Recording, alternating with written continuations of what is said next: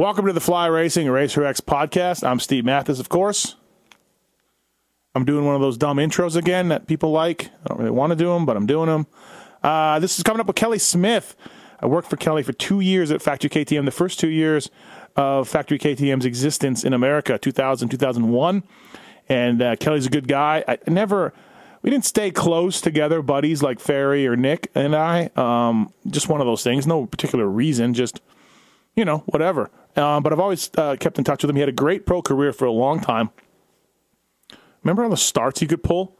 The guy could pull starts on anything at any time and uh, it's interesting to hear him talk about his strategy in this uh, in this podcast. And um, it's uh, it's good to catch up to him and see what he's doing and everything else. I see him at Redbud here and there. And the guy was always uh, a gamer as far as racing is concerned. He was um, never a guy to like be super into it, but he could you know rely on a lot of talent to to uh, to get by and a lot of good results. If you look in the Racer X Vault, man, a lot of top tens um, everywhere he went. I almost wish, like we talk about a little bit in here, he could ride the big bikes pretty good, four stroke nationals and uh, and supercross and everything else. And he never really got a shot at it or never took a shot at it um, to to get serious on, on the big bikes. But he was good at it for sure. And uh, a lot of a lot of off track stories with Kelly Smith for sure uh, throughout the years. One of them involving his his brother in Florida in a sand track wearing flippers and ski goggles or uh, scuba goggles walking around. So, also first time I ever scuba dove, one of two times was with Kelly. The first time ever, him and his dad uh, out in some pond in Michigan. So it was really freaky if you've never scuba dove before. Um, you got to train yourself to breathe while you're underwater. It's weird. Anyways, um, flyracing.com and Racer X. and uh, this is Kelly D. Smith, 2000 High Point winner, everybody. Leroy Pastrana's mechanic from back then still tells me that I owe him some money because his spark plug cap came off in the first moto with Pastrana while they were leading. And to that I say, suck it, Leroy. My bike held up both motos, yours did not. Anyways, Kelly D. Smith, I don't know what took me so long to do this, and uh, I'm glad I finally got it done. Thanks for listening, everybody. Appreciate it. Enjoy the show. A Pulp MX Network production. Welcome to the Fly Racing Steve Matthes Show on RacerX.com.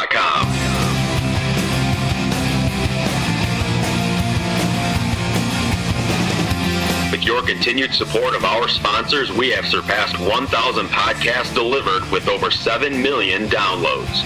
Click that Amazon banner on Pulp MX to help us out and donate via Patreon if it suits you. And as always, enrich your moto lifestyle by working with the sponsors who support us.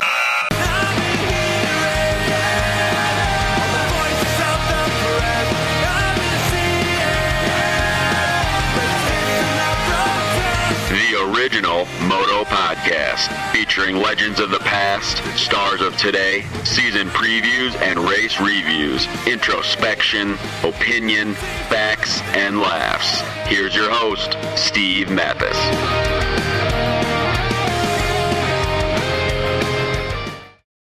Welcome, everybody, to the Fly Racing Racer X podcast. Thanks for listening. Appreciate it. Of course, I'm Steve Matthes. You guys know that. FlyRacing.com. Please check them out much more than gear, snowmobile gear.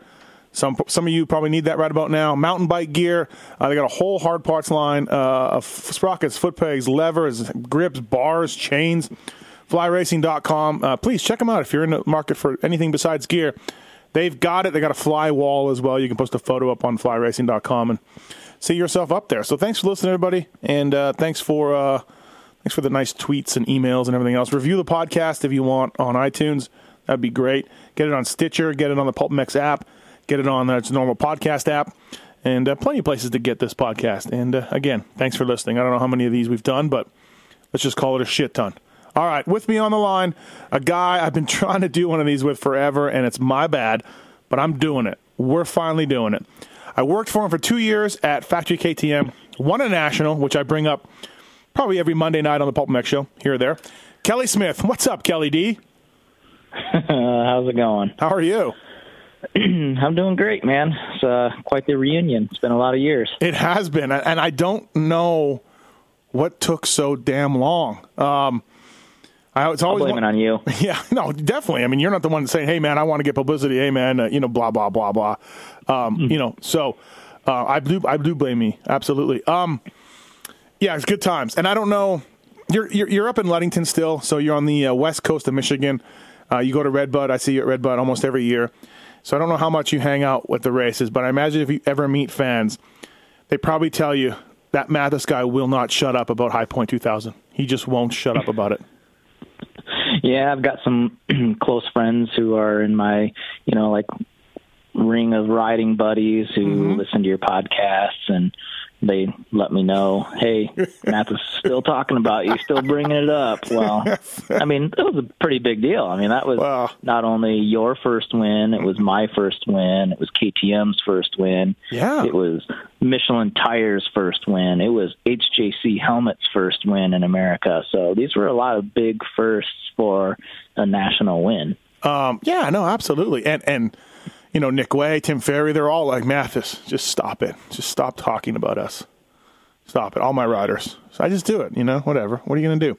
I was back renting. They don't want you to give them love or what? They're just like, yeah, stop, stop talking about us all the time. And, and, and you're, you're really annoying how you bring that up. And So well, I mean, it is kind of scary how you have such a love affair with more than just one of us. I mean, it's a little that's what makes it extra weird. I know, right?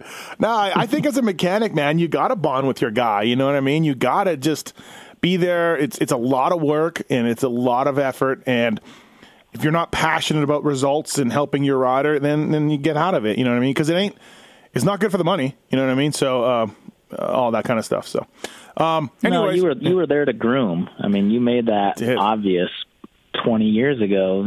That was one of your main comments. I'm here to groom riders and uh, take them to the top. So every time one of us did something well, I mean, that was a result of you grooming, right?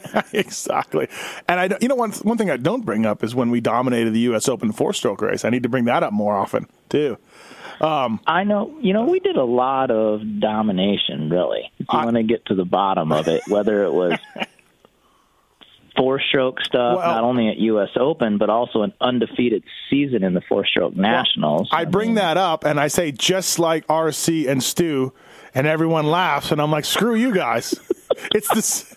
We went undefeated, just like Carmichael and Stewart there was some stiff competition. Matt I mean, Walker, JT Money, Matt Walker, and uh, other, Kevin, Kevin Walker, Walker his home track. Clark Stiles thought he had something Clark for Stiles, us. He, yeah. he thought he had something for us, and yeah. But um, anyways, we'll get into all that. I got lots of questions, lots of things to talk about. Okay. Um, are you still riding? I know not too long ago, man. You you uh, you were still racing arena cross here and there and doing all right whenever you lined up, and then now I see you're into jet ski racing. But as far as the the dirt bikes, you still riding?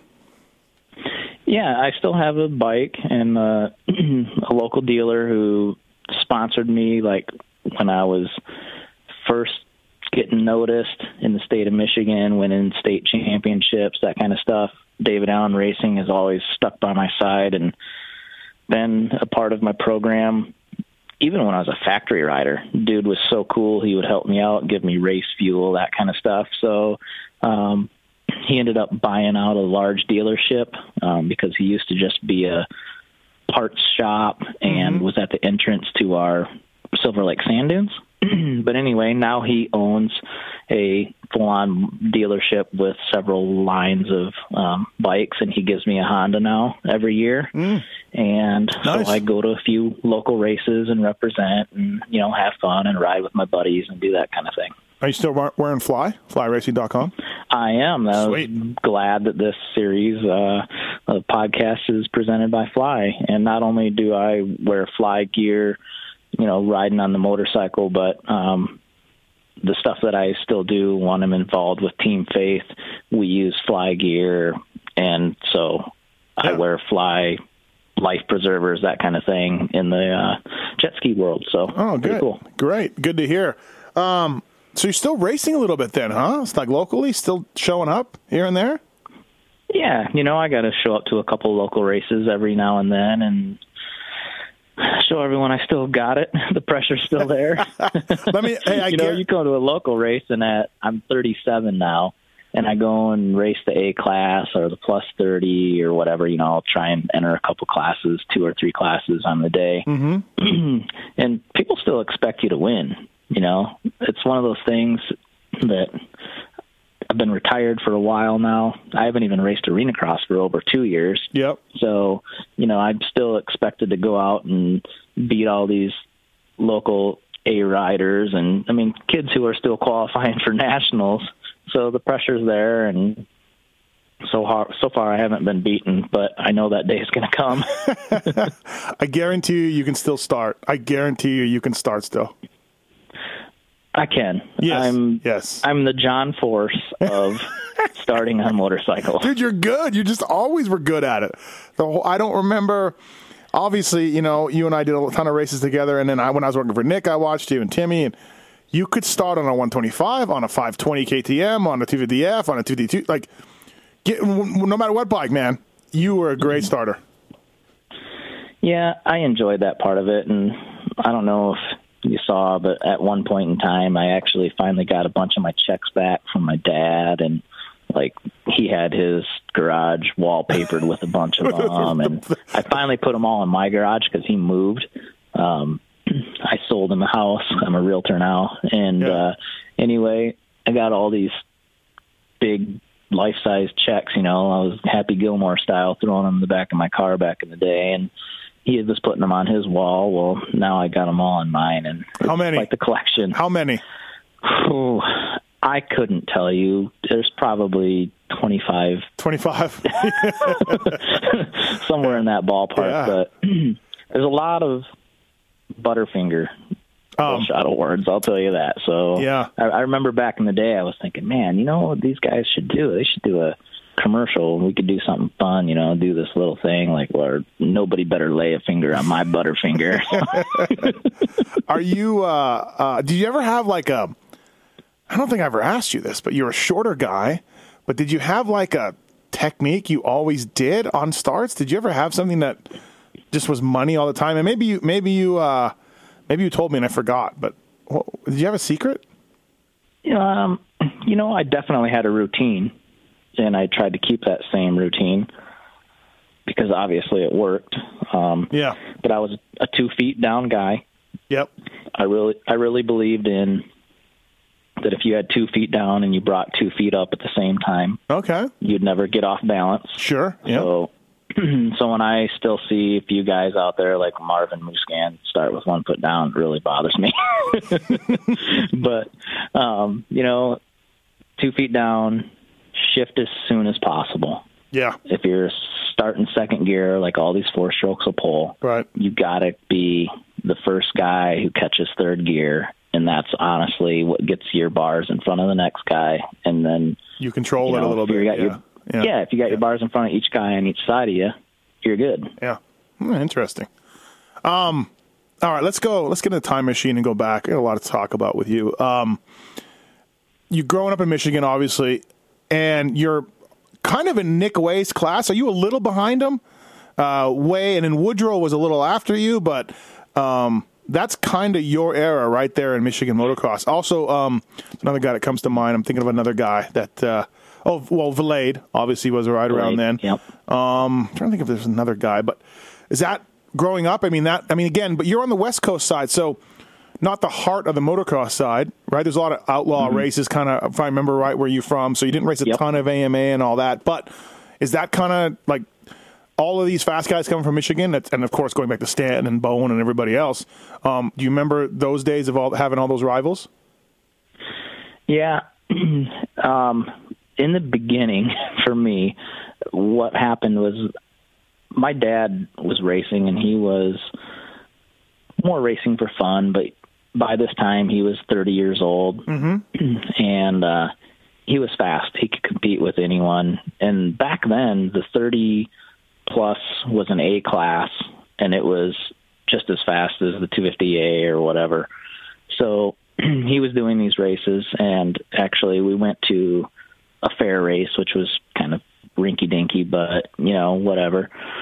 Um, he broke his leg, and at that time, I was about thirteen, fourteen years old, and so then he was like, "Well, you know, I'm hurt. I'm pretty much over it. I want to start taking you to races." And so then the next year, he did. And uh, actually, before that happened, I went with my best friend Rex, who I'm I know you know. Oh yeah, Rex. Steve, but Rex. I remember so, Rex. Yeah. so Rex and his dad took me to a race, and we Mm-hmm. went to Morelands Motocross in the fall for like one of the last races of the year, and I believe that would have been like oh when I was 14 years old. uh huh.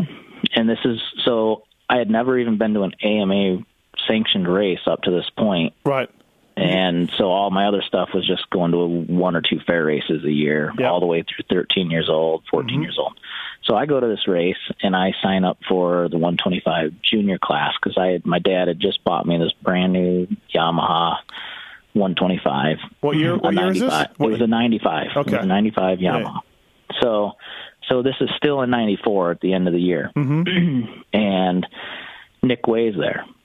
And this is when Nick Wey was Ah, getting this, dude, this is Nick Wey. Wey. 100s from Kawasaki. Yeah, this is Team Green, uh, number Team Green, sixty-seven. The whole Nick Yep. Wey experience. Yep. So my dad had been telling me that there's this kid Nick Wey, and His gear you know, always looks chance- good. His gear always is immaculate.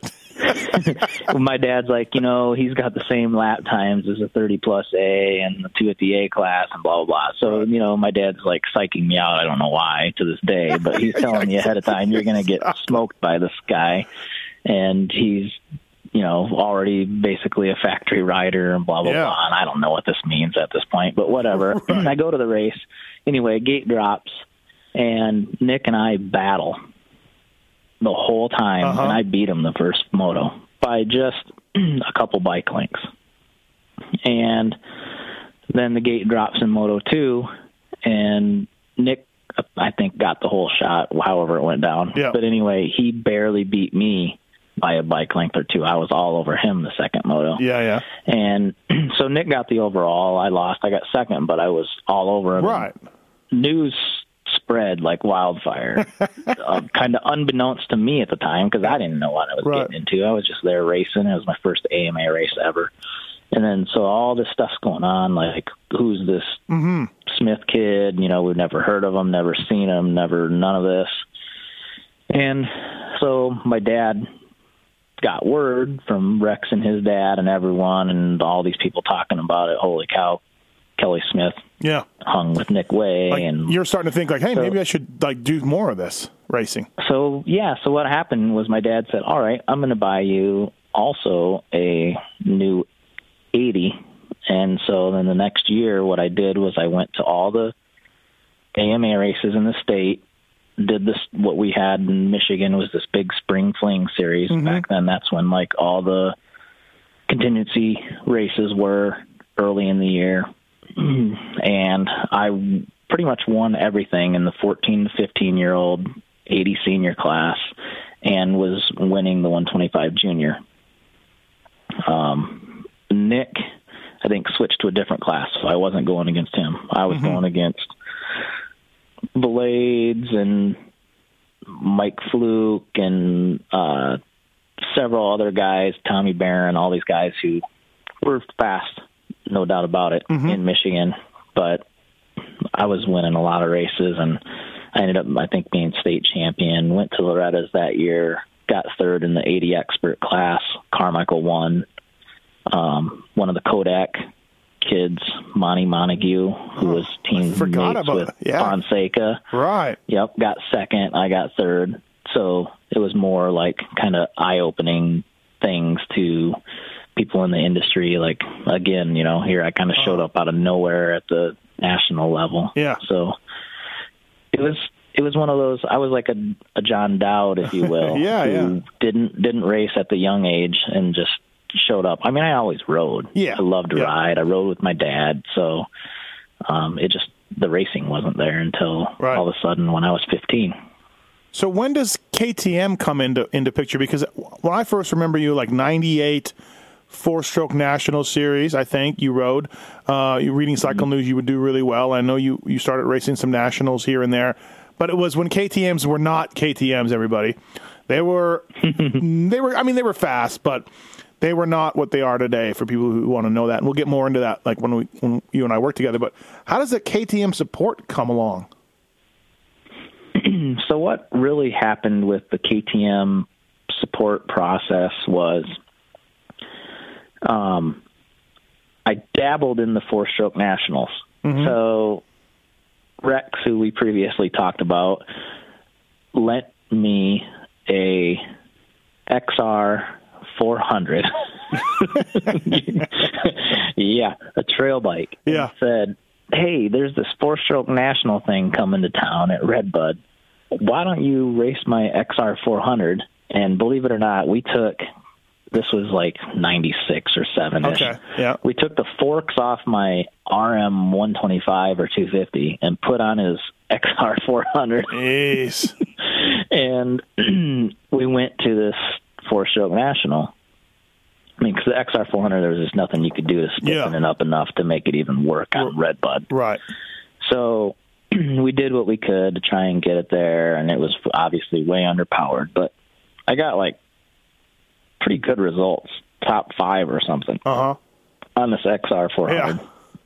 Yeah. And so word got around. People must be uh, listening to this, and their minds must be blown that there was a separate four-stroke series, East and West. Yeah, yeah. well, because this was late '90s, yeah. nobody had this No, I know, right? crap. You know, it was two strokes all along, and nobody gave a Yeah. you know yeah. Nobody thought about yeah. four strokes being that competitive. They were heavy clunkers and didn't make good horsepower. They didn't turn that high RPMs that they do now. Mm-hmm. So anyway, the word got around, and there's a gentleman from Michigan who owned Lansing Cycle, which was a KTM dealer, Mm-hmm. and his name was Alan Randt. So Alan Randt owned Enduro Engineering, Yep. big Enduro company, and he also happened to be a mechanic for Mike Lafferty for years. Good friend of Mike Lafferty. he he said, "Hey, we want to help you out, and you should do this series next year." Mm-hmm. And not only that, we want you to ride our bikes all year long, and blah blah blah. So in '98 was like that first year when KTM was really importing a lot of KTM 125. Yeah, they started like a, almost another resurgence. Uh, you know, they kind of disappeared for a little bit, but yeah, they were coming. yeah, they were like gone and nowhere to be found, just like Gas Gas and all these other companies. Yeah. You know, so like yeah, here they were pushing like we're gonna, you know, be something again. And to be quite honest, we were poor. Yeah. And my dad was like, "Let's take this. Let's take bikes. We've got a dealer willing to give us motorcycles." Yeah.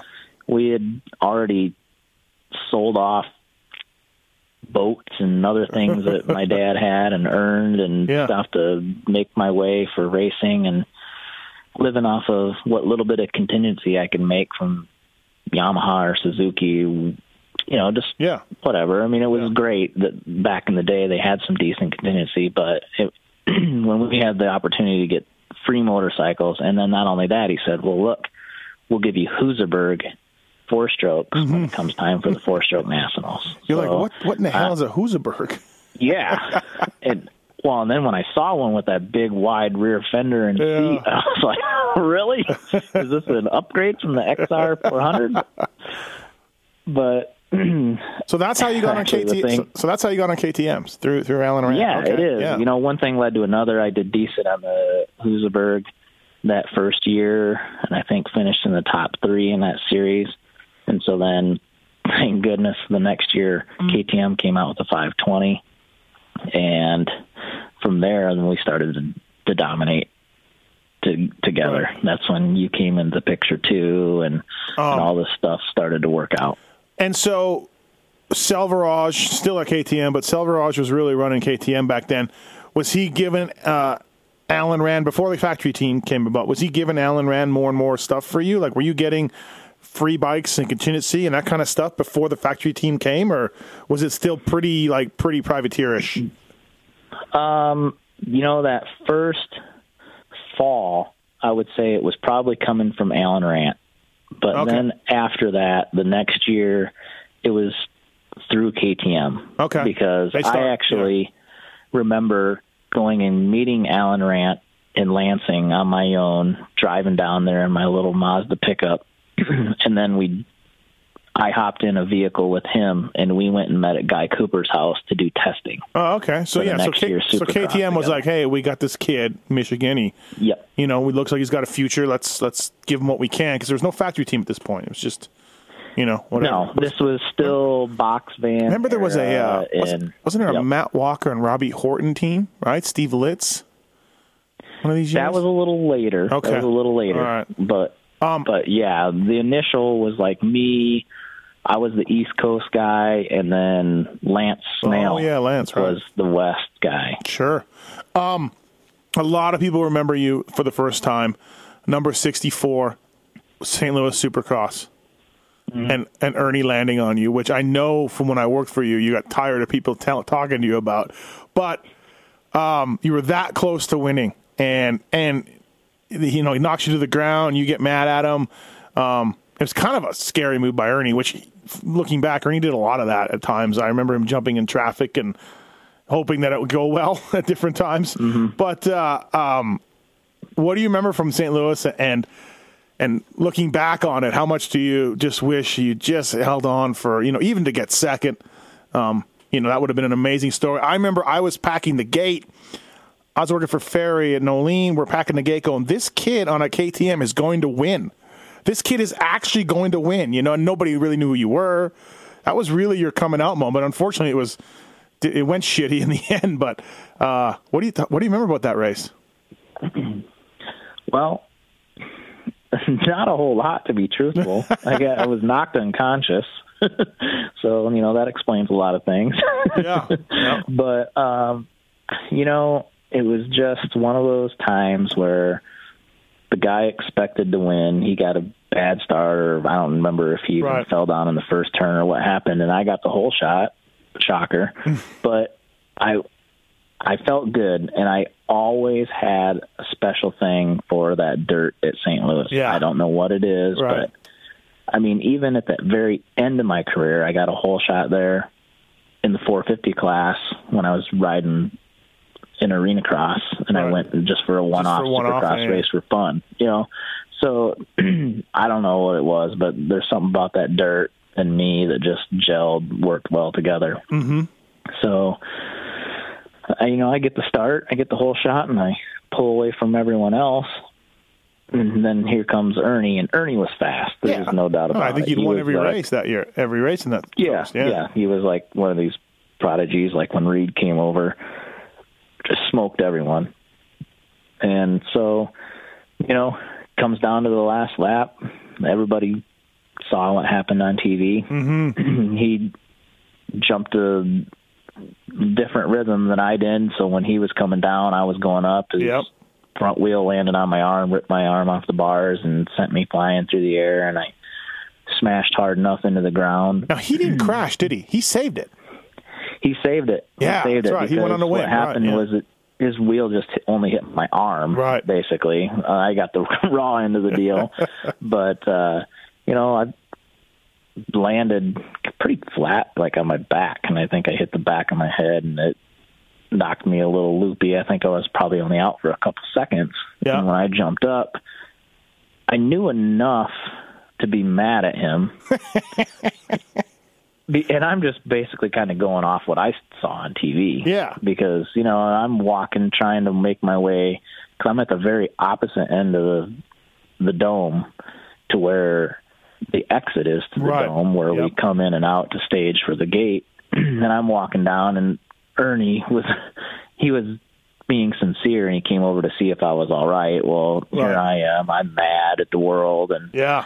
Because I know something went wrong and I was about to win this race. I somehow had enough marbles still to realize I just lost the supercross. Yeah.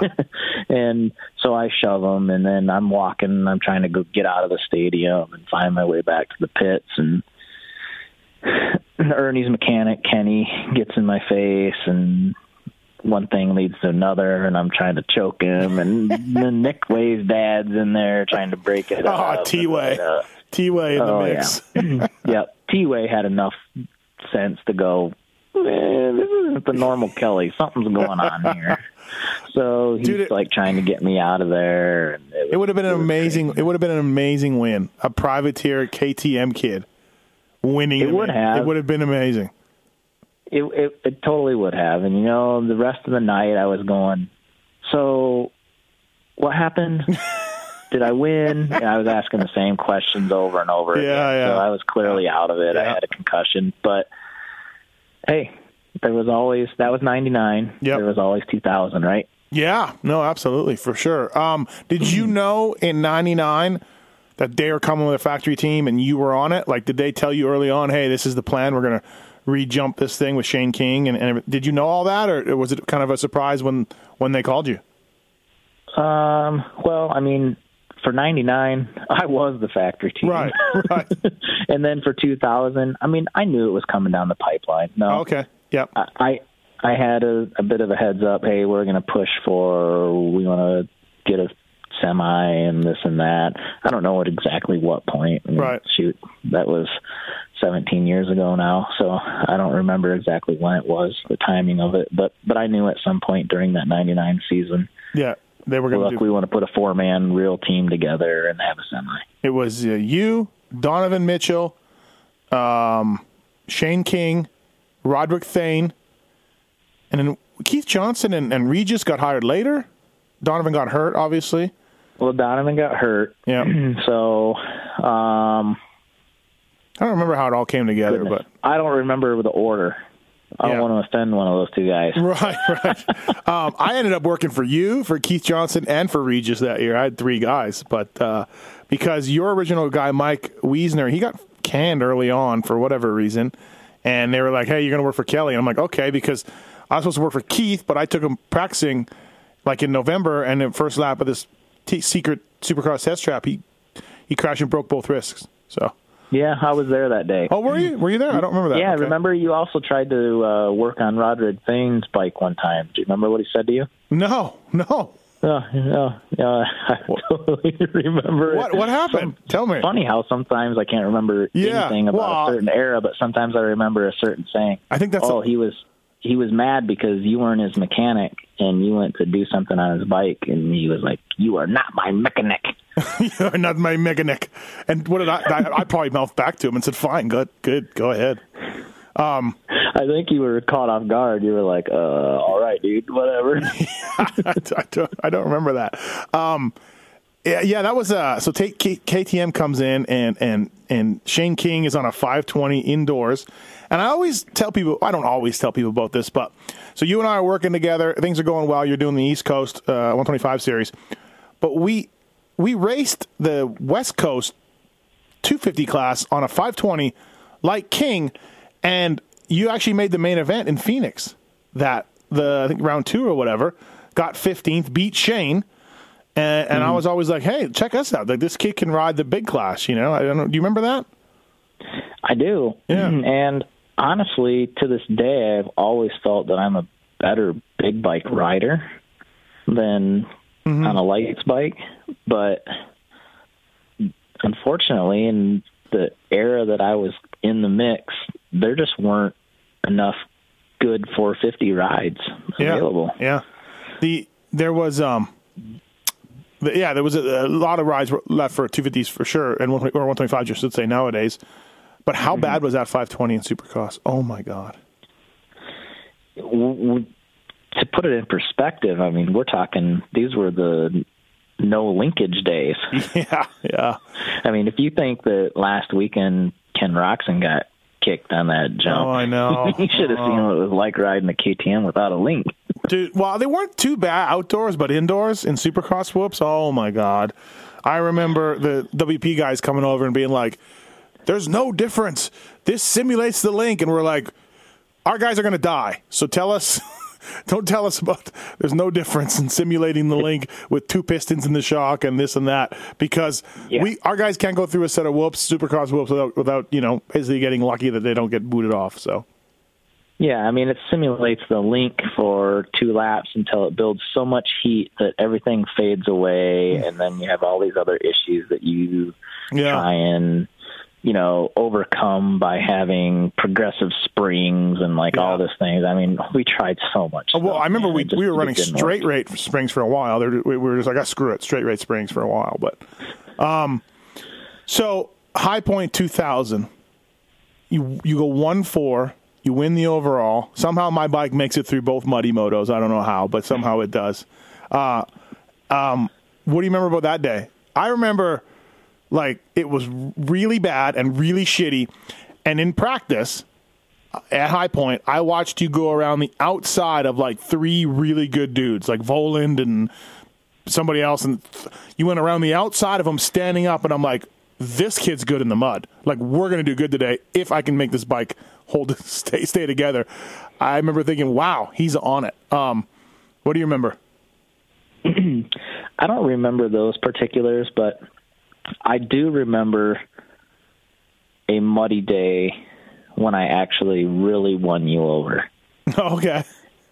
And so this would have been back up a couple years or a year. And when we were first going to four stroke nationals together, um, we went to West Virginia to a four stroke national. No, because High Point was my first year with you, and so then we went to 2000 mud. Right, we went to, we went to 2000 2001. Okay, so So High Point so was that. 99 before that though. Okay, I didn't work I- for you. We Huh? I didn't work for you in '99. You didn't work for me? Okay. No. Hmm. So maybe all right. So I maybe then the whole thing with High Point was only a stepping stone Okay. when I finally won you over because Okay. I explicitly remember Yeah, tell me. A better highlight Okay. of you and I together. okay, let me have. I don't know how you really top our your first national win No. as a mechanic, but what really really highlighted it was when we go to this race in West Virginia and the beast from the east, Damon Bradshaw, is there. Oh yeah. You remember now. So we come and we're in our little box van or whatever we had, right. And we're remember this. unloading, and it's And I'm telling muddy. you, hey, and I'm telling you, there's no chance that you're beating him, right? No chance. Right. You're pulling my dad, blowing my ear full of Nick Wey's gonna smoke you garbage. Except I'm on Bradshaw. it. Damon Bradshaw. And so we unload and we go out and we race practice. And in Moto One, what happens, Steve? I, I, I think you just beat him. I don't even remember. I just, yeah. Just straight up put the smackdown on the beast from do you the remember? East, I told. Do you remember? Bradshaw. Do you remember? I told you I didn't know who to cheer for in the mechanics area. I was like, I'm like, hey man, I might be just wave him on. I might just seriously wave him on. I, I don't even know if I can handle it. You it. were you were torn, but this somehow this young kid from Michigan won you over. beating the Bob Bradshaw was a bad dude. We're lucky he didn't kick both our asses after the race. Probably. Um, I remember after that win in High Point that you told me that KTM said to you, "Do you want a national win bonus or do you want a title win bonus?" And you were like, "Well, I ain't gonna do either, but I'll go for the huge title bonus." Uh, do you remember that? No, because here's the deal. I still have my contract in my file cabinet from that year. I had both. I had a national and I had Oh, you did? Okay, all right. I had both in my contract.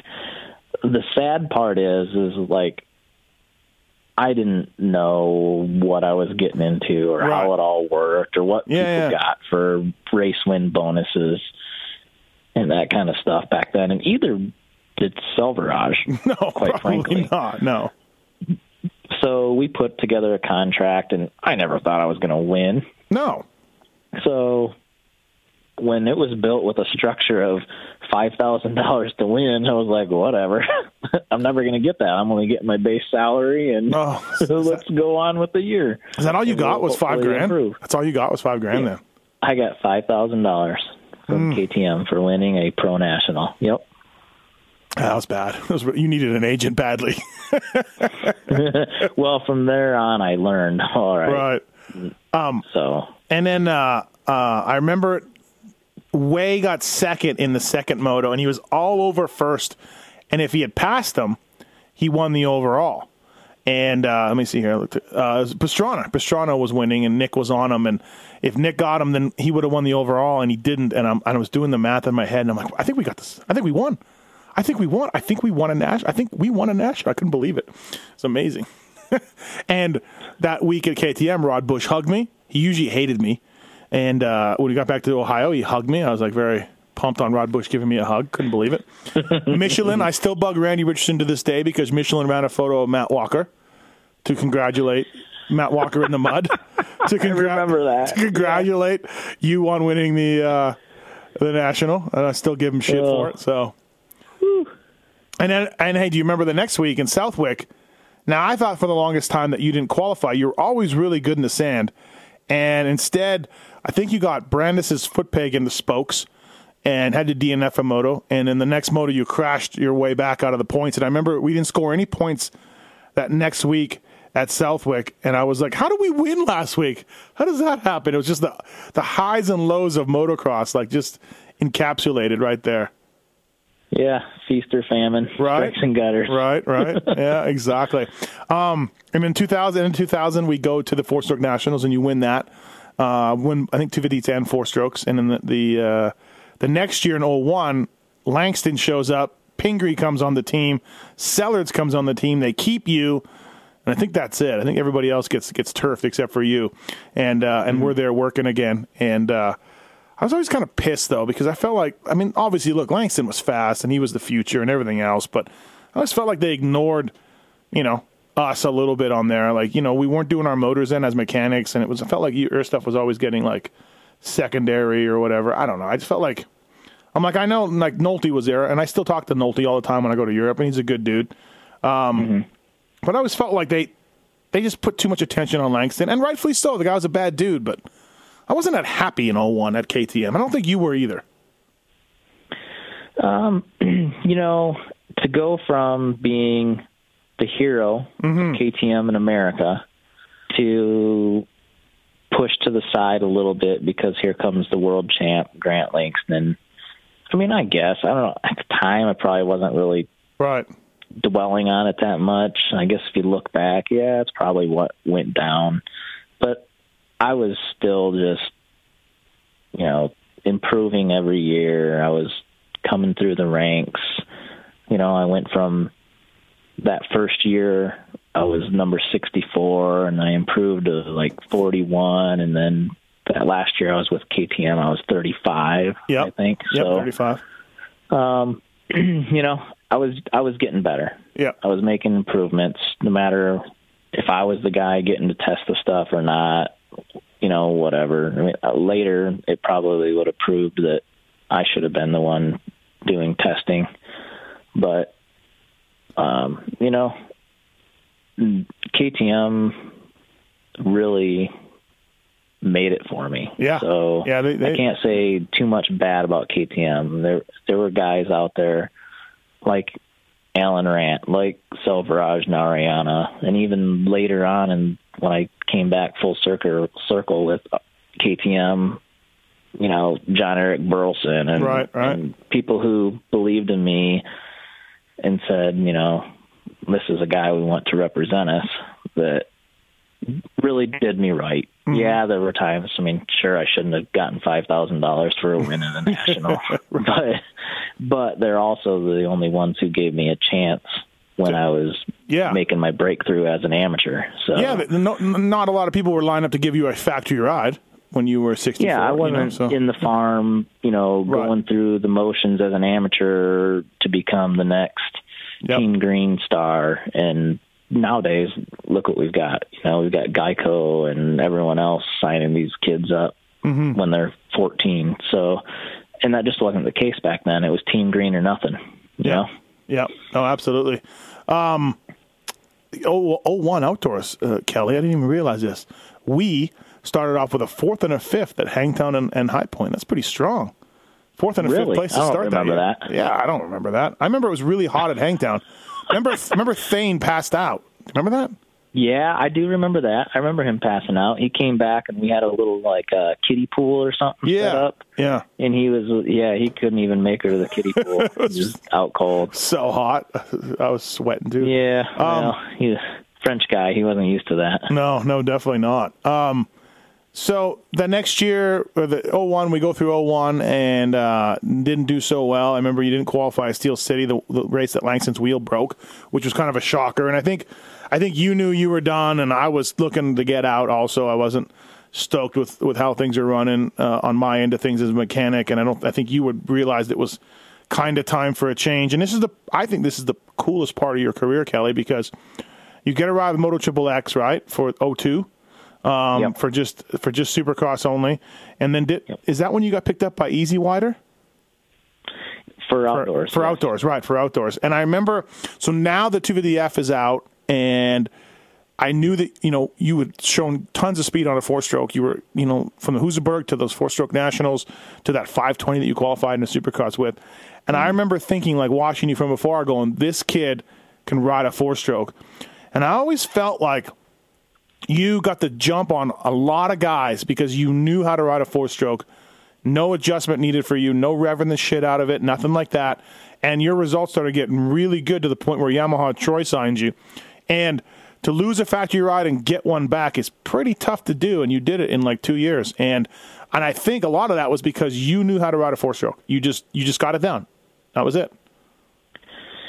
Yeah, so that first year in 2002, um, I did the deal with Triple X for Supercross, and And I, I No, was triple X with- with Nick Wey, so it was like we were you still were with Nick Wey, so we ended up on the same team, Right. just not working together. Um, and then my buddy Rex came in and mechanicked for me there at Triple X. Um, he stuck with me the whole year.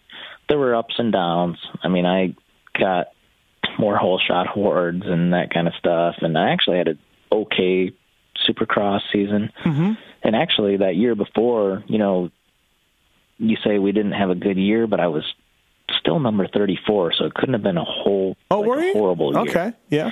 Yeah, so while I was on Triple X, I was 34, so it wasn't a horrible year. No, not year really. before. I don't know why. Do I, Yeah. Well, I think I think like near the end of the year, like I look at your results, and it was uh looking at your results in 01, we started off strong, but then it was a 16, 14, 39. You know, it didn't qualify Steel City, 20 at Unadilla.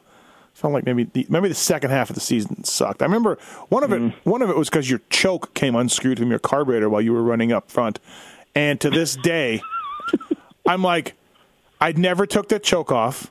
I never check a choke. I've never looked at a choke, and now I have to check chokes all the time. And, and I remember thinking, how does a choke come unscrewed from a carburetor? So I don't know. I don't don't remember that at all. I But- do, and I and I was like, really, a choke comes unscrewed from a carb? So, anyways, that was my fault. Uh, anything can happen. so, yeah, I, I don't know. We get from KTM to kind of doing the Triple X thing, and Triple X was like, well, hey, if things go decent, maybe we'll add you on for outdoors. Yeah, they're full of shit. And- they're probably full of shit Yeah, from the first moment. Yes, exactly. Yep. So I ended up figuring that out, and at the time, we were sponsored by Maxis. Oh yeah, And- yeah. We weren't using. Yeah, this- Yeah. No, yeah, so everybody's bailing on Maxis because their tires were kind of garbage. I'm Yeah. not gonna lie, but I was racing on the East Coast where it was usually sticky dirt. It didn't matter that much. It wasn't as horrible for the guys who were riding West Coast, and so I stuck with them. I said, you know what? We have a contract with this company. I'm not going to do that. I'm not going to put a Maxis sticker on the side of Dunlops or whatever tire, tire I choose to ride. Mm-hmm. And Maxis was pumped on that. um, they were like, you know what? Here's somebody who values the contract we have in place. Yeah. And they came out and they paid me money straight up Did on they the really? side. Oh, nice. Yep. Um, separate from any deal that I have with Triple X or anything going on.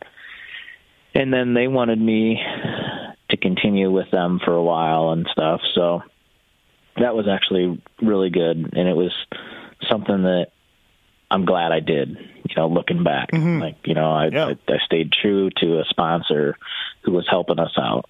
And Triple X, you know, dumped me, didn't give me a chance for outdoors. So I had to try and scramble around, find someone to take me around. And here was this, you know, 3D racing easy wider team mm-hmm. who wanted me to go with them for outdoors. It right from the very get go was just chaos. Bikes were breaking, motors, their motors were blowing up. They had some guy who claimed he was from F1 racing building the motors. they were grenading left and right during testing, and it was just, oh man, what am I going to do? Right. And so I can even remember one time having to race one of his motors that had already dropped a valve and sucked it through the engine and damaged the seats and it was so low on compression and I still got like 10th at Binghamton Okay. National with you know thirds the horsepower the thing should have had Right. Oh, it was it was getting bad. I mean, we were arguing. It just wasn't a good situation. So, anyway, sticking with that with Yamaha, and Yamaha saw something in me, luckily, Yeah. and I, I put it put together my own deal for the next year. Oh, you did. Okay. Yamaha, yeah, Yamaha gave me bikes, gave me parts allowance, Yeah. the whole deal. So 03. And This, then- is, this is 03. so this would actually be for 2003. Yeah. Yeah. Um, and then here comes along this guy with the SRT Racing P-Lock system that some people might remember that allowed you to drop these pins down through your foot pegs and lock your bike into the back of a truck or a trailer or whatever you wanted instead of using tie downs. Um, this guy comes along and he wants to start some sort of privateer team and he's got a semi out of nowhere, this old beat down semi. but I don't remember any of willing- this. I don't remember any So he-. You don't remember any of this? All right. So he wants to take myself, and then I kind of get Brian Mason on board and uh, Zeb Armstrong and some others. And this is how Wonder Warthog started out. Oh, okay. Racetech people, racetech.com. These guys have been in business for over 30 years, supplying racers, riders, and tuners with factory level suspension to everyday racer. There's a lot of top suspension guys in the pits that got their start with Racetech. Uh, trust me on this. There's more than a few guys that have learned underneath Paul Feed and gone on to uh, to great things. Paul Feed, the original suspension guru. I guarantee you, Eh, probably 82.7% of you people listening to this podcast need some sort of suspension work. Whether it's uh, just a simple oil change with new bushings and seals, give your bike some love. Whether it's the right spring rate for your weight and or speed, or maybe you just need some revalving on the machine to uh, help you uh, take first place in that Chicken Licks Raceway. Something, something uh, on your bike needs attention for Race Tech. I guarantee you. Freeze, Gilmore, some of the guys just using uh, Race Tech Privateer Proven. They work with uh, Ben LeMay also. They're back with Ben LeMay, and uh, they offer a full line of Race Tech high performance springs. These springs are called high performance because they're extremely lightweight for their rates and feature the tightest tolerances in the industry. You want to save 10%? At uh, Racetech, go to PulpMX 2015. When you order, you can save 10% at racetech.com. And they're uh, proud sponsors of this podcast, and we thank you guys. All right, back to the show.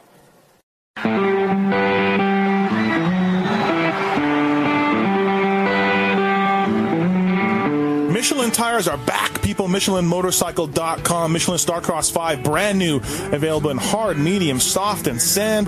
Uh, their off-road tires are some of the best ones out there, and they've revamped this whole lineup. There's no one who knows these tires better than our own, Kris Keefer. When they're calling it comfort casing technology, what are they talking about? Is this a fancy marketing term or what? No, it's actually the carcass of the tire itself. So how much it flexes or how, you know, sidewall stiffness that you have when you come into corners. And what's cool about this tire is even from the previous version of the MH3, it gives more. So when you hit square edge or you're coming out of a corner with some bumps, it has some give to it it's more comfort. So it doesn't feel so rigid. A lot of that has to do with the, the CCT. So you're telling me the comfort casing at the end of the day, maybe it helps you a little bit to have some suspension in tires. Yeah, obviously it's flexing a little bit, but also too when you come into corners, you don't want it to roll on you. So they've got that dialed in to where you come into a corner and you still have enough stiffness where it grabs and bites, but yet straight line you have comfort. Hey, as a former factory mechanic, Keefer, I know all about mounting tires, um, so no problem for me to mount anything. Right. Well, maybe not a moose. Uh, you found mounting these new Michelins uh, pretty easy, actually. Yeah, I'm a great test rider, but my mechanic skills are novice at best. So mounting the tire wasn't too bad. They sent me a bunch of tires to mount before testing, and I was out there busting in the garage and normally you got to put some tires in the sun, let them soften up a little bit. But this, uh, the bead rolls on really nice. I didn't have to struggle. No curse words were, were sworn in the garage, so uh, it was a lot better for me, you know, putting these on. Four versions of this tire. They cover all the uses, Keefer. Reduced weight, comfort casing technology, mounting, traction handling. They do it all. Starcross 5, MichelinMotorcycle.com. Thank those guys. Check them out at the local dealer, people. These guys know tires and they know what they're doing. So, so this Daryl Saldana, who invented P-locks and is the SRT racing guy, was also like the original founder of Wonder Warthog and how that all started. Okay. Um, so anyway, he takes me around that year, the whole year. Dude, you go you go five eight five five four in the in the, to start the East Coast, twenty five East Coast. Yeah. Then, then second at Pontiac. Like nice work. and then a second in Pontiac. So I mean, I'm getting all of a sudden here's this guy that all I'm getting is some bikes and some parts from uh, Yamaha. I'm you know top five, getting some podiums. Then I start getting podiums outdoors too, and uh, I made a good connection somewhere along the way with uh, this guy Satoshi Moma, who works for Yoshimura. Yeah, he was Triple X. He was our Yoshimura guy for Triple X when those, Yeah. those guys were on four strokes, right? Yep. So that's how I made that connection, and he agrees to build motors for me that next year, mm-hmm. And they were good. Yeah. I mean, they were. I wouldn't say anything near what people are putting out today. Yeah. But it was just good, and I was getting hole shots like crazy all year long. I'm in 2003. Yeah, that was- indoor or out. That was So- ridiculous. Yeah. Yep. that that's really what brought it back around. And, and You were 56? A factory ride. You were 56? Yep. Yeah, yeah. number fifty six in two thousand three. SoCal gear, bro. And you know what? What? I owe Ron Joint at SoCal probably the biggest shout out out of anybody. if it weren't for Ron Joint, that whole program wouldn't have happened. Oh, really? Oh, fun- okay, cool. he funded my year. I Um, didn't know that. Yamaha too. I mean, it wouldn't have happened without Mm-hmm. Yamaha and SoCal together. Right. but Yamaha and Mike Guerra did me right. They said, "Look, you know, Wow. we believe in you. You did great last year. Gave me all those bikes and parts." And then Ron Joint stepped up from I don't even know where. I think it was actually because Brian Mason the year before or something Donkey Kong. Wore SoCal. Yeah, Donkey yeah, Kong. Donkey Kong. What about And, what uh, about what about Fournette? We could do an hour on Fournette. We really could. dude. So Fournette and I just became Facebook friends about two weeks ago. I didn't think he was on Facebook. I, I don't honestly know if he's still alive, but it's good to hear. he is. He's alive and well. He speaks, He speaks. and I've got Oh. text into him, and he won't return some text. But I, he probably doesn't have a, a. He probably has a new number. I have no idea. So one of my favorite Fournette stories is when we're going to the Atlanta Supercross. Do you remember this? no, And you're, dri- we you're rented a van. box Did we rent a van? We rented a, a, a Ford van or something, didn't we? No, no. This is a time when we're in his box van, Okay.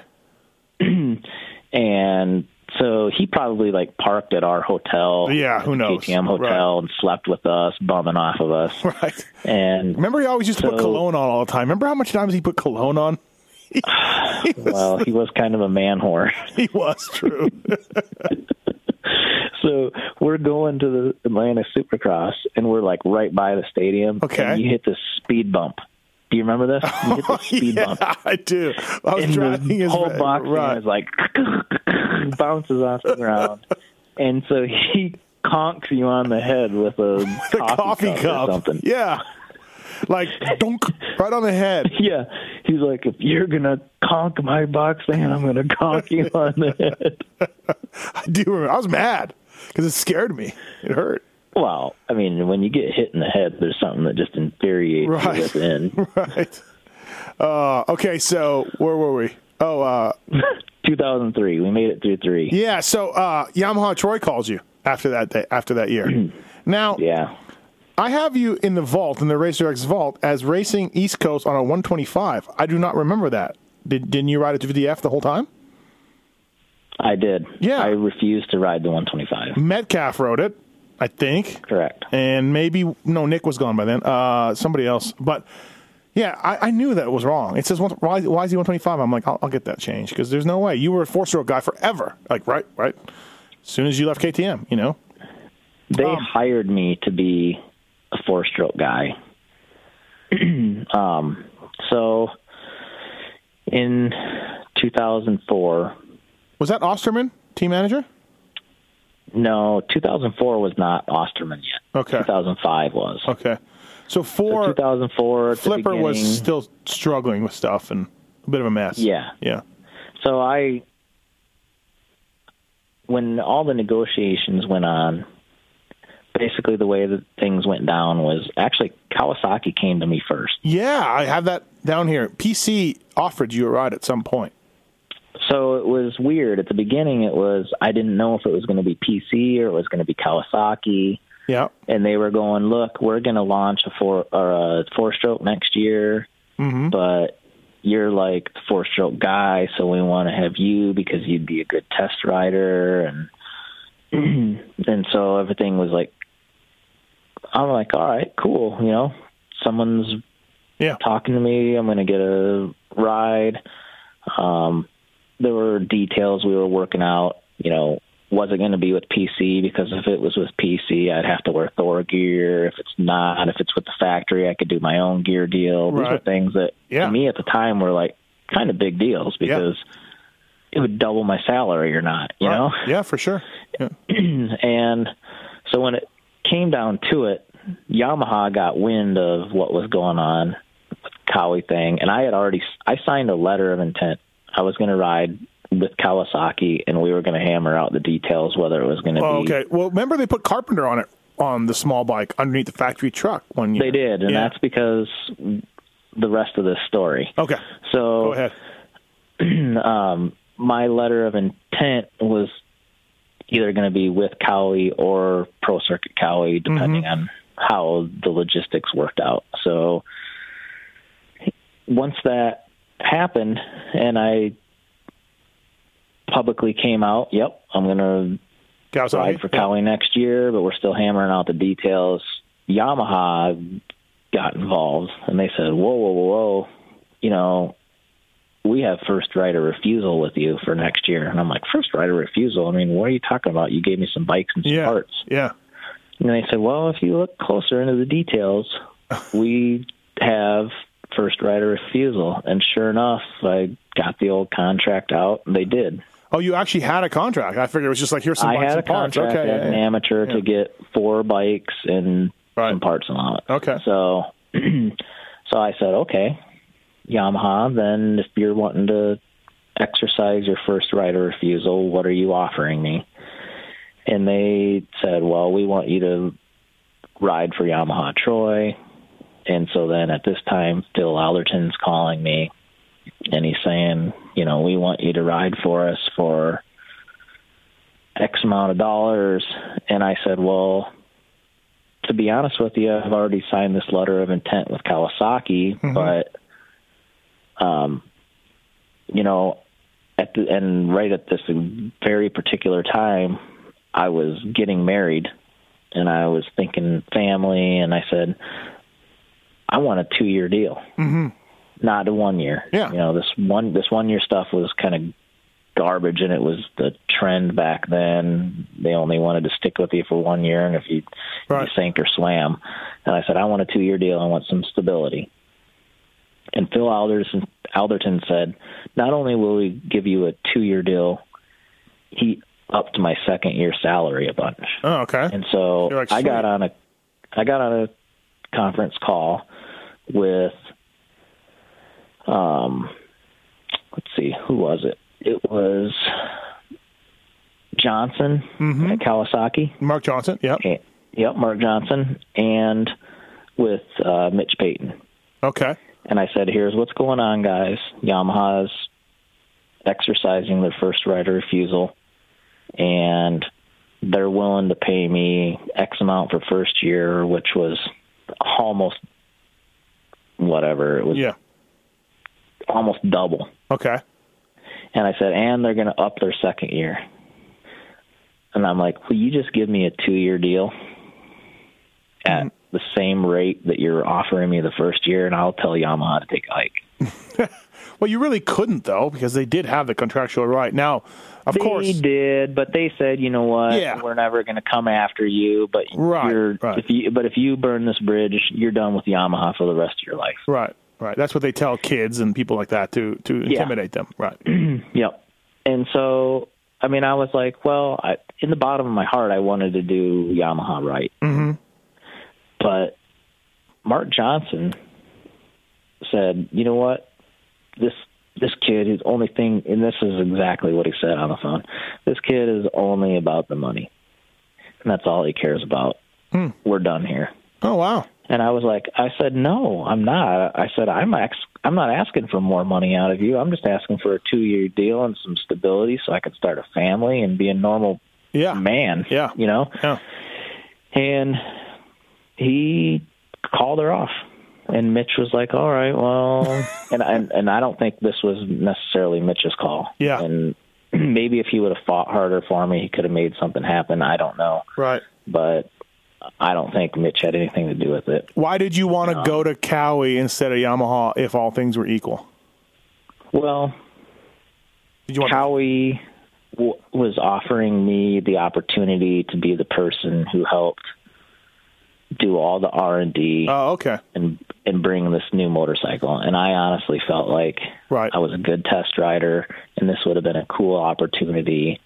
I would have most likely gotten the chance, and what it turned out to be was Carpenter got to be factory Cowie, not just pro circuit Cowie Mm-hmm. Right. Yeah. Yep. and it, it would have been quite the opportunity. Yeah, Um, for sure. And, and Yamaha Troy, point- people people got to remember too. Yamaha Troy, although it was good, there was a lot of turmoil behind the scenes with the team and kind of falling apart, not organized well. Dean Baker jumped ship.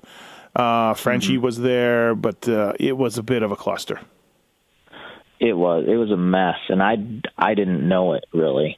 I I, I really didn't know that much of what was going on. It turned out to be, whew, quite the mess. Yeah. by the time I got in there. And I, I guess going back, I mean, I wish they would have given me that two year deal and I could have maybe possibly done something different. Right. And maybe that would have changed things somewhere along the lines in my Mm-hmm. career because the team fell apart. It really did. Yeah. Our bikes, our bikes didn't get better. Right. Not saying it was Frenchie's fault. I, I think he's good at what he does, but Yeah, but the administration above him was a mess. Yeah. I mean, we had guys in and out of rehab who were running a team, and it just was bad. Yeah, no, for sure. I remember I was at Yamaha that time. Remember, so um, you know, Mm-hmm. we we heard some of that stuff, and we were front row seat to some of that stuff. Um, Do you remember I I got you out to test our four stroke when we were having jetting problems, and I'm like, hey, get, I'm like, get Kelly, call Kelly Smith, Yep. give him give him a day rate, come get him out here and, and guinea pig this four stroke with us with Uncle Bob and and everybody. You were great. You helped us a lot, I think. So Yeah, that was that was cool. I mean, I I honestly I'll probably never forget that day. Um, Really? Getting the Oh. call up from Yamaha well. that they wanted me of all people. Okay, hold on a second. You then, then you owe me because I made that happen. So uh, you will never forget that day. It was because of me. I said this guy, was- this kid can ride a four stroke. He knows four stroke carburation. He knows how four stroke motors are. He'll help us. you know, well, the whole thing went down because Ferry's bike was hiccuping at the Supercross the weekend before and was about killing him. So, you're like, oh yeah, get this Kelly Smith kid out here to come test it. He doesn't mind putting his life on the line for Tim Ferry. Maybe it'll hiccup on him. Yeah, if he endos his brains out, it's all right. He's Right. he's nobody. yeah. Um. Oh, that's no, funny. It it was fun, and Yeah. I I can remember, um, really, I remember doing so many passes off the side of the face of the triple, Yeah. and flat landing it on purpose to try and make it hiccup, and doing all those things, and working through the jetting issues, and getting that thing running tip top, so it was perfect for him the next weekend. It was a- Yeah. It was cool. It definitely helped. Um, from there, from after Troy, you go to a Honda team. Was that Motorsport? What team is that? So, um, yeah, after Yamaha Yeah. Troy, Danny Smith and I both left Yamaha Troy My- went to Motorsport. Two of my old riders. Two of my old riders, by the way. Danny Smith, ninety-eight. Yeah, well, I mean, we had Osterman the whole year we were at Yamaha Troy telling us it was the retirement tour. So, Dave. so needless to say, we didn't feel like we were going to be sticking around there. Right. And we had already seen the shambles of that team for Yeah. two years in a row, and we're over it. For sure. Um, and then at one point after that, you end up at WBR, which is another behind the scenes just shit show. Like people don't even realize it, right? people don't realize it. Maybe my inner circle from Yeah. back home Yeah. knows. Um, even just as of recently, you know, like a couple of guys we ride with around here locally have Suzuki's, and I'm like, mm, I just have such a bad taste in my mouth with Suzuki because that program is was the end of my national and supercross career and it was because the bikes were that bad Yeah. they were horrible Yeah. and it wasn't Buddy Antunez's fault who was managing the team it was the I, I don't even know why. I don't know why Yoshimura could not take that new engine design and make a competitive 250F, but there was something about it that they could not, Yeah. and it was horrible. I remember thinking like Burner was there, you were there. Um, was Burner there? Yeah, I think Burner was there. Burner was there, and so was Or, uh, Adams. Troy Adams. That's right. Yeah. And Bud So Minton. Adams hated it so much, and he had an agent at the time. I did my own deals almost every year throughout the whole thing, except for a year or two. I had Rich Swisher do some stuff for me, but he had an agent who fought and fought and fought for him, and he was a big dude too.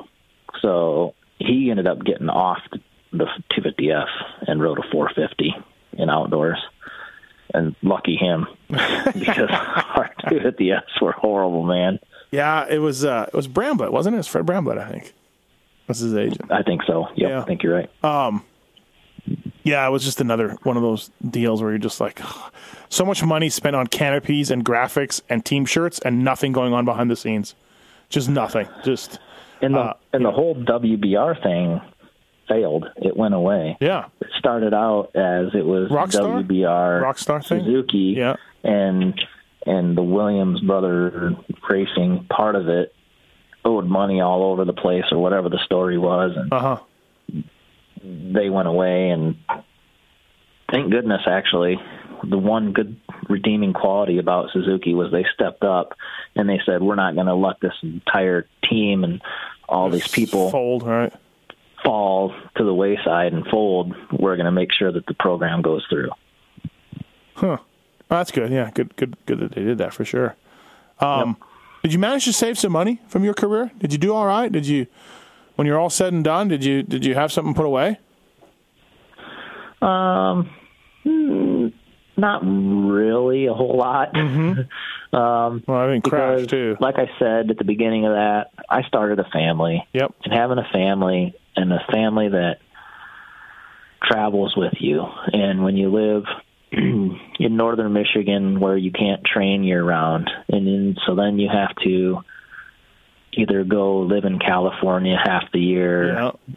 and lease places or um, go down south. I ended up joining up with the uh, GPF crew, the Georgia practice facility, and getting a membership there. And Woodrow, back with Woodrow. yeah, yep, and purchased a motorhome. Motorhome was the worst, probably the worst decision of my life. If I could take anything back, it would be I would never buy a motorhome. I know, dude. I know. what a money loser. Yeah, they are. Um, but other than that, I mean, I did fine. You know, I I bought some property back home, and Mm-hmm. Um, my wife and I were able to early on, like our first year of marriage, buy our first home and do that kind of stuff. And Yeah, so get get a nice little, nice family. little uh, like a like a head start in life, anyways. Like that maybe younger people wouldn't. yeah, I mean, I definitely don't regret 15 years of being able to be a professional athlete. Yeah. Right? Pretty Yeah. yeah. pretty good from a kid from Ludington who really didn't know what he was doing until he was 14. You know what I mean? Like, Exactly. is that coffee shop still in Ludington? I got to get up there. No, and that angel that you loved isn't there either. Oh, she was she was the coffee making angel that that woman was. She could make the I forgot about that. She make don't hopefully Pookie doesn't listen to this. Get myself in trouble. um you're were you there when I met yeah, you were around with, when I met Angie, my, my wife. Yeah. yeah, yeah, for Oh, yeah. sure. That's right. Yeah, yeah. That was. I met her in like 98, 99, So yeah. Yeah, she was only slightly misunderstood. slightly misunderstood. That was my always my, my thing, right? Um, yeah. Yeah, that I that coffee shop was good. And hey, and those dunes by your house were fun. We rode those sand Yep. dunes by your place. Um, yeah, it was good times. Fun, fun We times. had a lot of good times. Remember when you brought your uh, jet ski to Michigan too? Yeah, yeah, that was good. Mm. I sold it. I ended up I? buying that from you. Right? Did you? Okay, I didn't know if it was you or your buddy. Right? You? Yeah, you ended up getting that thing. Right? The Superjet. Yep. Yeah, that was fun. Remember the Aerostar? I had the Aerostar for a while.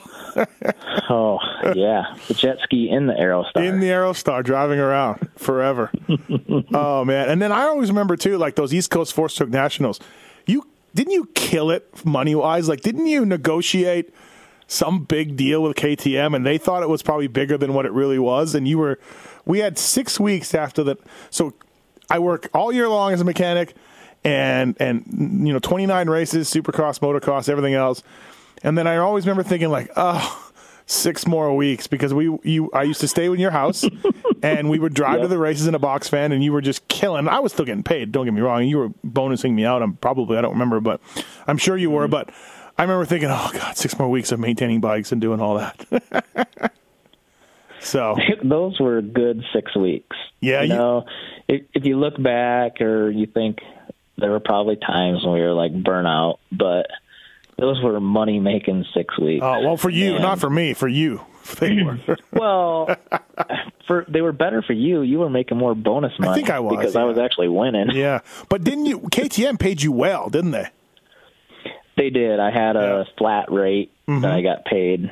Um, plus, on top of that, I had a pretty good bonus structure per race, and then I had a championship bonus. Yeah, so um, those were good. I mean, I going back in six weeks or seven weeks, however long they were, depending on the Mm-hmm. yeah. year.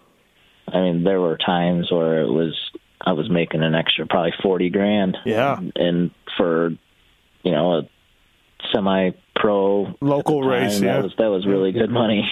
Um, and I remember too the um, um, 9/11. We were at Budds Creek at 9/11 day. Do you remember that? Yeah, we were right there in the thick of it. Do you remember that? uh Because it happened, our cell phones went out. We were so close No, no, I don't. the action. Really? yeah, Oh wow. yeah, because you know we were only What? 30, yeah, 40 30 minutes, right. from DC. Right. So where the plane hit the Pentagon. Right.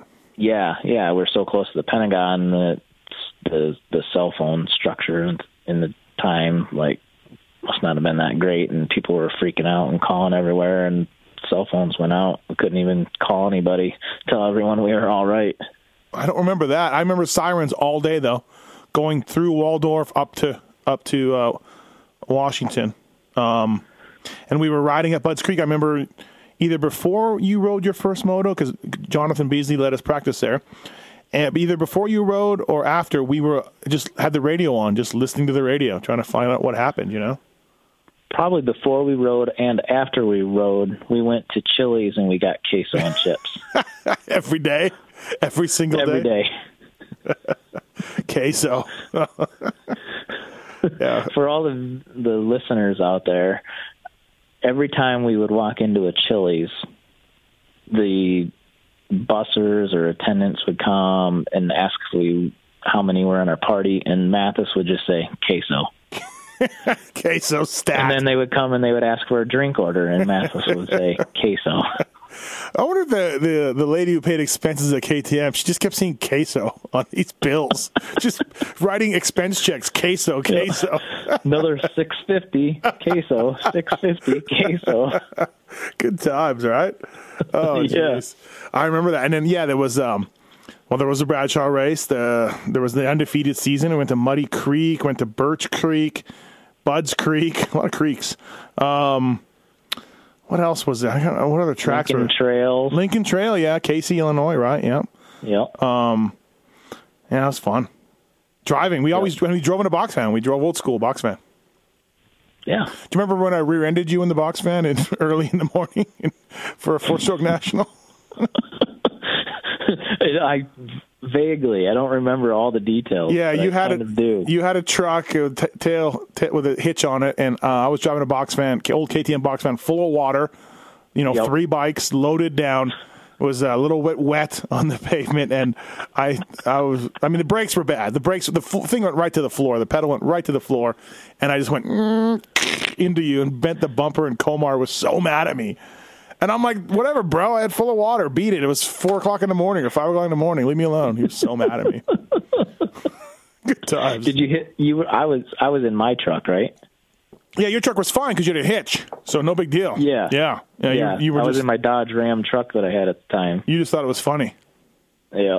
Yeah, good times. Uh, KTM's, WBRs, Yamaha Troy, 3D Racings, Kelly Smith, and don't worry if you show up, Bill Dill still has the ta- same T-shirt, team shirt on that he had when when he had your team. So if you come to the hmm. races now, you can still see that.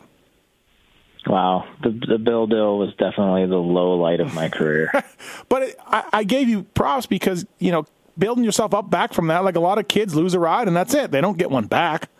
You know what I mean? it was really the next year that propelled me back into a yeah, but you could have you ride. could have given up. You could have been like, ah, screw this, I'm done, or whatever. You know what I mean? Like it's a nice little mid career comeback by K Smith. Yeah, it it took some resilience. I wasn't a quitter. I, I, I couldn't be a quitter. I worked too hard to get to where I was, and Um, I give me your best. I wanted to make it. oh, go ahead. No, I just said I wanted to make it, man. Yeah. I, I wanted to do something with all that Um, years of riding and God-given talent that I had. Yeah, no, for sure, absolutely. I think you deserve a lot of credit for that. Give me your best Nick Wey story. What's the best one you Oh, have?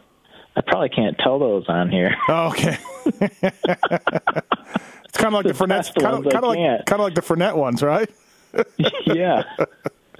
God, if I, the Fournette ones, we could go for an hour. But I did one of these with him. You should listen to it. It's called, it's classic. I managed to actually pin him down.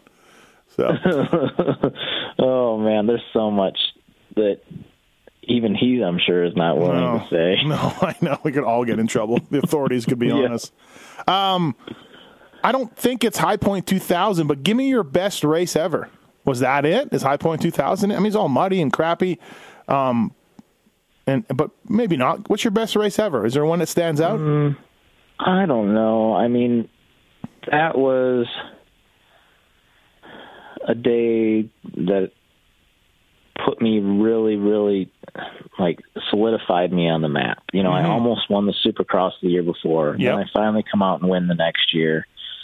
But then later, I won the U.S. Open two different times, and so I mean that's that's today's Monster Cup. For those who don't know, um, I won it in the four-stroke class because they had a separate four-stroke class back in the day. Yeah, we and that, Um, that and then was, I uh, also won the lights class. And Oh, I don't mean, remember that. be- When was that? Yep. what Um, bike were you on? That was uh, that was 2003, my comeback year. Oh, okay. All right. Um, I was on my bike, but I probably had Yamaha Troy graphics on or something because yeah. I had already signed my Yamaha Troy deal. Right. Um, and actually, that's a funny story. The next year, I come back with the number one plate to defend my championship, and I go out with some friends um, the, the day before and have dinner at this German Bavarian place. Mm-hmm. It's like a buffet deal, and I got food poisoning Oh, and bummer. was so deathly ill. oh, it sucks. I had to go and be hospitalized Jeez. and I couldn't race.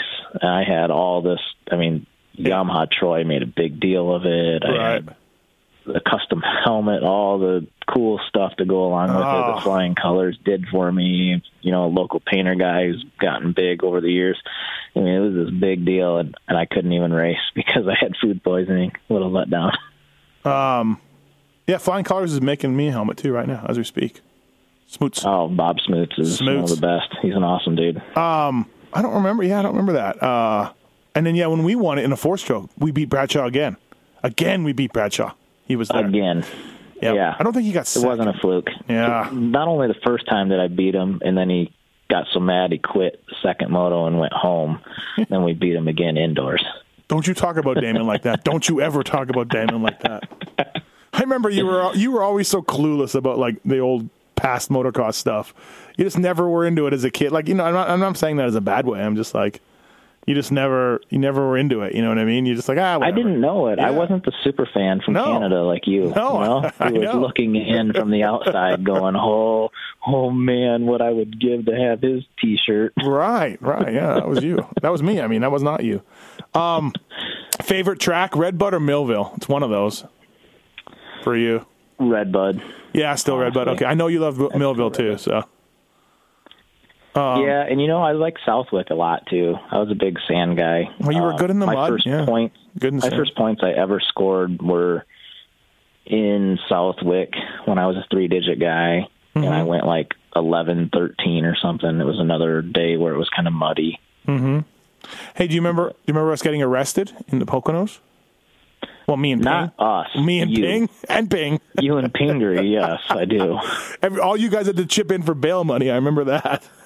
Yeah, we went to the Wawa gas station and got all the cash we could out of an ATM, so those hosers could uh, Oh. steal all of our money and put us in front of you, the magistrate. And you had to plead guilty, and we gave the money and got I know it was like eight hundred bucks each or eight hundred total. I don't remember. Something about eight hundred cent comes to mind. It might have been eight hundred total, So I'm- four hundred each. I'm going through my my citizenship right now for the U.S. and I gotta. It asked me if I've ever had committed a crime, and I'm like, yeah, I got arrested for reckless driving. You know, in, in 01 or whenever that was, and and I can't find. felony. Well, I don't know. I, the, the guy was told me anytime you've been arrested. That's what he told me. Anytime you've been arrested. And I'm like, so I'm trying to find records of this arrest, and I swear I don't think that there is none. And I think those guys just arrested us and kept all the money. I bet. Oh, I'm I'm I'm positive. they just, of that, They just yeah. set it at 800 bucks. Then they took They all our money. were Pennsylvania state troopers. I know. And I think they totally pulled it over on us. I don't even know if that guy was really a magistrate. we probably went to some dude's house who was their friend. No, because we were in and a he was like, "Yeah, now fork over the cash." and he went through some, you know, rigmarole and made it sound legit, and was like, "All right, kids, you can go." no, we were in for the eight hundred bucks. We were in a jail before we came out. Ping and I were in a jail, and then that's where I said, "Hey, don't plead guilty. They have nothing on us. They don't. They have no proof. Do not plead guilty, and they'll just let us go." And then the judge said, "How do you plead?" And Pinker goes, "Guilty." And I'm just like, "What happened to our plan in the jail cell? What happened to our plan?" he just bailed on our plan right away. So, um, all right, Kelly D. Well, hey, thank you for doing this. I appreciate it. Uh, good times wrenching for you for a couple of years. A high point win, four stroke wins, four stroke U.S. Open support class win, undefeated season, East Coast four stroke championship in 01, just like Carmichael and Stewart. And uh, glad you're well. Uh, hope the family's well. Tell them I said hi. And uh, yeah, man, thanks for doing this. I really appreciate it. It was uh, it was a fun time in my life, and uh, you're probably not shocked to find out that you know I now make a, a living just talking. That's how I make a living. I just talk. No, I just can't believe I'm not there with you. You know, I'd love to do it too, but um, you know, have me back on again, and we'll talk about the afterlife. Yeah. So there's a lot going on nowadays with a different type of racing that I do with Team Faith and jet skis, and you know, just what I do for a regular job, that Yeah. kind of stuff. I do some pretty cool stuff that's a lot different than probably anyone would think. Um, not just with real estate, but I also work for a local government. Um, so I do a handful of things and keep busy. And Oh, good. Kids are growing up. All that stuff's going Yeah. on, man. Yeah, it's it's it's crazy, right? We're all old now. We're all old. It's it's it's really weird. Nick Wey's got three children. He tugs tugs along to the races. I'm just like, huh? I do too. I don't know if you remember Yeah. my Evan, my stepson, when Yeah.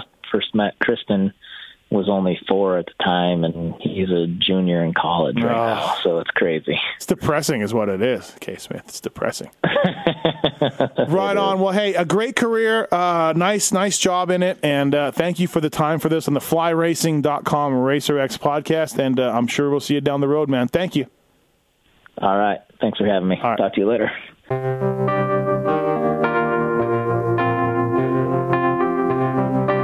Thanks for listening to the Fly Racing Steve Matthes Show. Don't forget to check out some of our past shows, including motocross legends such as The bad boy, Rick Johnson. I looked down and my hand was junk. I mean, it was sitting over to the side. The tendons were jerking in weird places. And, and my biggest disappointment with Danny Storbeck is that he never said sorry. Because Danny and I were friends, and we've never talked since. Brian Lunis. Before the 500 event, Dave and I fly to Germany, go down to Stuttgart. There's this little shop out the back of the Mahle factory. We get our cylinders, take them back, and you know off we go. And you know we ran Nikasil cylinders as a factory part for a handful of years before anybody ever saw it in production. Dave Arnold. And, and McGill was all, you know how he did the big pancake thing, and right. and he's got the thing. He's completely laying on the gas tank trying to miss his tree. I mean, he would have gone even harder, jumped farther if that tree hadn't have been, you know, if, if it hadn't have been there. The Hurricane, Bob Hannah. I love the guy. I don't dis. I think he's the greatest competitor this sport ever had. That absolutely 100% in my mind. I firmly believe that statement I said about these modern day guys in Switzerland or Holland or Belgium on 45 minutes on the same bike. You're not beating Roger. Are you crazy? They're not doing it. If they think they're so much better nowadays than they were in those days, they're fools. They're different bikes, different times. The Beast from the East, Damon Bradshaw. it got to the point where I didn't want to leave home. And once I got to the race, I wasn't into it. If I wasn't going to give 100%, I'm not going to take their money. The working class hero, Doug Henry. it was definitely an emotional moment for me. Just thinking to myself, that's it, you know. And it's, it's amazing the stuff that goes through your head in a short amount of time of the things that you know that I was going to miss. The Dogger, Ron Lechien. Until you really open your ears and you want to listen to what they're saying, it's like beating a dead horse. I mean, you know, and I know from personal experience. Did anybody ever sit me down? Of course they did. Everybody did. Pro Circuits, Mitch Payton. There's two ways to make the money. One is you can sign for money, or two, you can earn the money. I'm a high believer in earning the money. I think they ride better when they earn the money. Seven-time Jeremy McGrath. I was so mad, like so disappointed and so frustrated that I pulled pick and I left. Every point counts. I could kick myself to this day for not just riding around in tents. Been no problem. My my ego got in the way, you know. The O Show, Johnny O'Mara stuff that you could, you'd sit there if you didn't even want to ride it. You just wanted to just look at it all day. I mean, I got a chance to test all that. I like that era I was in. I really do. Search Pulp MX in the iTunes store to enjoy these and over 800 great motocross podcasts.